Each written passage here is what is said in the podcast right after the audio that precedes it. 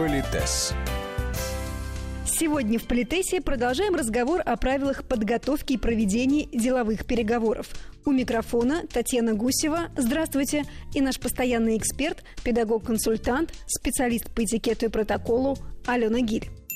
Вот, допустим, Татьяна, вы хотите пригласить на деловую встречу, на деловую беседу одного человека, группу людей. Обязательно подумайте, где вы будете встречаться. Это будет ваш кабинет, где вы будете сидеть за своим начальственным столом, а те, кто пришли с вами переговариваться, будут сидеть, вот, знаете, стол буквой Т, как ваши да, подчиненные, да, это да. одна история. Да, вы будете в своем кабинете, допустим, сидеть, но за столом переговоров, или это будет вообще на нейтральной территории. То есть место встречи, они тоже имеют огромное значение. Итак, у нас идет рассадка по старшинству. Вы, Татьяна, во главе стола. Первый по старшинству справа, второй слева, потом третий справа, четвертый слева. Почему это важно? Потому что человек, который входит на это мероприятие, по тому, где сидят люди, он сразу понимает, кто есть кто вот в этой конфигурации. Если мы говорим о переговорах, например, двусторонних, то, как правило, это или овальный стол, или прямоугольный стол. Причем крайне редко бывает так, что, вот, например, вы хозяйка, ваша команда будет сидеть по одну сторону, команда гостей будет сидеть по другую сторону, а вы во главе стола. Чаще всего главный хозяин сидит вместе со своей командой на одной стороне стола, и гость сидит на другой стороне стола.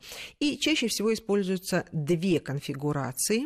Это или руководители сидят в начале стола, ближе к одному из торцов друг против друга, и у каждого команда сидит по убыванию, по статусам внутри. Вот вы пришли с пятью персонажами, да, и вот эти пять персонажей по старшинству сидят вдоль длинной стороны. И точно так же сидит команда хозяина. Или чаще всего, конечно, встречается это центровое расположение, когда главный гость и хозяин располагаются друг против друга по центру, а их команды располагаются по правую и по левую руку. Причем, напоминаю, вот вы сели, Татьяна, и у вас первый справа, второй слева, третий справа, четвертый слева. То есть команда вот так рассаживается по убыванию от вас.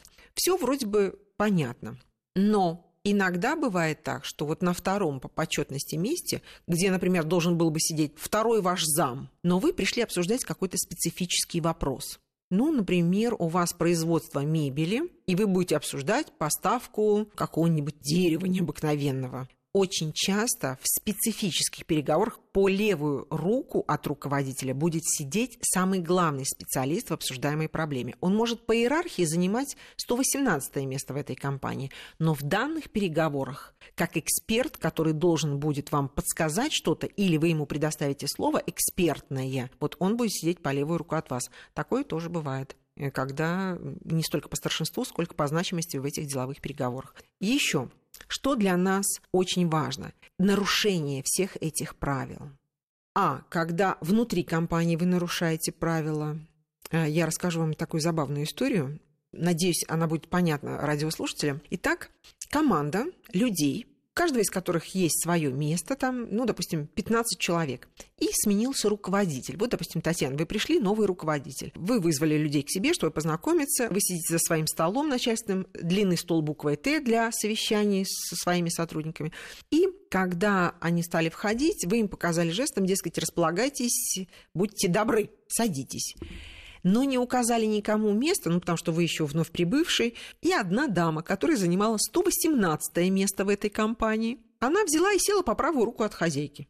Ну, а на самое же... почетное место. На самое почетное место. Ну, она тебе села и села. А вам как-то неудобно женщине сказать, простите, а вы кто? А вы какое место в иерархии занимаете? А вы имеете право здесь сидеть? Ну, нам вроде кажется неловким задавать вопрос. А в случае, который я описываю, это был мужчина, новый руководитель этого подразделения. И он, видно, не решился как-то ее спросить. И как села в первый раз, так она и осталась там сидеть навеки. А на самом деле это неправильно, потому что человек, который приходит, он же не знает, кто есть кто. И он думает, ну, раз дама сидит по правую руку от первого лица, ну, вот в данной конфигурации, значит, это очень важное лицо. То есть она таким образом приписала себе те полномочия, тот статус, которым не владел на самом деле. А еще и люди вокруг подумали, так, может, мы что-то не знаем, может, мы как-то... Вела в заблуждение всех. Да, с какой... И вроде никто ее подвинуть не может. Она вот так вот села. Уж интуитивно ли или по специальным знаниям, но она заняла то место, которое она не имела права занимать, тем самым очень высоко подняв свой статус, но вводя в заблуждение и людей внутри компании, даже если они знают тебя, но и тех э, внешних гостей, клиентов, партнеров, да, которые не знают о такой вот индивидуальной ситуации. Это считается некорректным. И поэтому тоже, как бы сейчас странно это ни звучало, грамотная компания обязательно. Вот чтобы никто ни с кем не спорил, сколько лет, мужчина, женщина, родственник, не родственник, составляется протокольное старшинство в компании. Чтобы люди понимали, что вот в этой компании юридический отдел самый главный, и руководитель этого подразделения, он второе лицо. А где-то финансовый отдел, а где-то, возможно, еще какой-то отдел будет первым после Бога, как говорится. Но это обязательно нужно составить, чтобы они между собой не дрались, и каждый бы знал свое место. Ну, допустим, на такого рода встречах с внешними клиентами. Почему это еще важно? Вот, допустим, Татьяна, я принимаю вас на своей территории. Вы идете, у вас будет пять человек, и у нас будет пять человек. Вот чтобы всех грамотно рассадить, а вы знаете, что правильно ставятся специальные холдеры такие с именами гостей, я должна знать, кто есть кто в вашей компании, конечно, чтобы не оказать неуважения этим людям. Значит, я должна запросить, или мой ассистент, или я сама должна запросить протокольное старшинство в той группе, которая придет. Мне скажут, что Алёна Викторовна, да вообще, а это имеет какое-то значение? Да, имеет. Потому что, друзья мои, каждый человек чаще всего своей должности достигал и добивался не просто так. И он вправе гордиться тем местом, которое он занимает внутри компании. И он хотел бы получать знаки уважения этому своему месту и своим достижениям. Для меня не проблема узнать и посадить второго человека вашей компании рядом с вами, а пятого в самом конце. Но если я пятого посажу рядом с вами, то вы удивитесь, даже пятый не должен этому гордиться, потому что он понимает, что это оплошность. А первому приятно будет сидеть в конце стола? Конечно, нет. Это понижение статуса. Да еще в глазах незнакомых ему людей, с которыми он пришел взаимодействовать. взаимодействовать.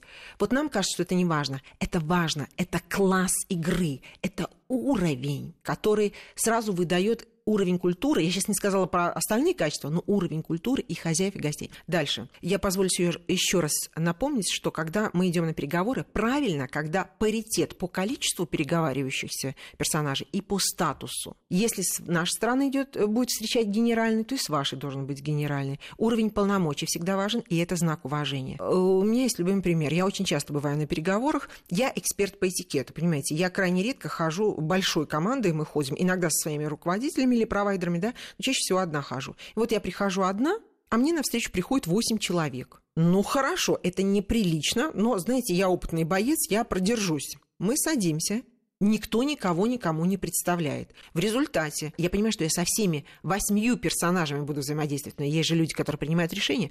Дальше.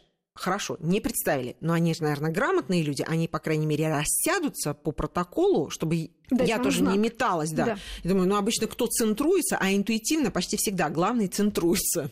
Я начинаю смотреть, вдруг в центре сидит какая-то молоденькая девушка, а такие солидные и прям явно деловитые акулы почему-то сидят сбоку. И я начинаю думать, то ли я неправильно расшифровываю, то ли...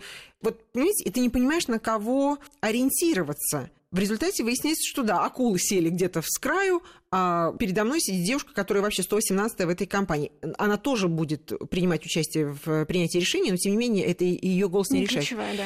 И я вместо того, чтобы взаимодействовать с людьми, в том, ради чего они меня пригласили, я начинаю разгадывать ребусы. А кто есть кто? Я должна считывать одежду, чтобы пытаться определить статус. Я должна смотреть на аксессуары, я должна смотреть на рассадку. Потом, я не знаю, еще включать какие-то каналы информации. Чтобы быть суперженщиной в этот момент. Абсолютно. Супершпионом, суперженщина, суперпрофессионал. И вообще вопрос. Вот эти люди, они просто, как говорится, ни сном, ни духом. Они не знают этого, не используют. Ну, знаете, вот что выросло, то выросло.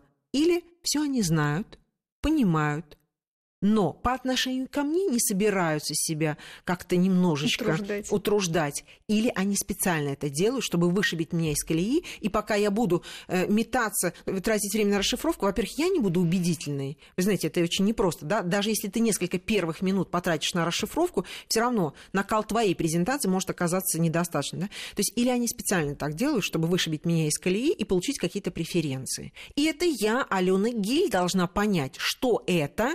Незнание, нежелание быть адекватными или способы манипуляции и влияния на меня. И в соответствии с того, что, что я считаю, я должна выстроить и свою линию поведения, верно? Но в вашей практике к какому выводу вы чаще приходите? Это все-таки незнание?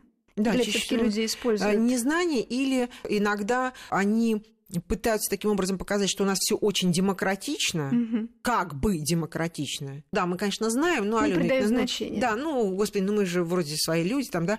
Крайне редко встречается сознательная манипуляция и способ понижения твоего статуса как гостя и как переговорщика. Но такое тоже бывает, но нужно. Это крайне редко, да.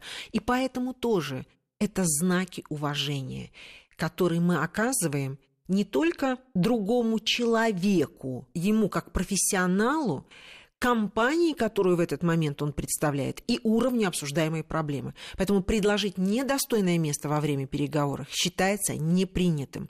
С тридцать пятой стороны, позволю себе еще раз обратить на это внимание, Татьяна, вы сидите в своем кабинете, вы хозяйка кабинета, и вы сели в торце.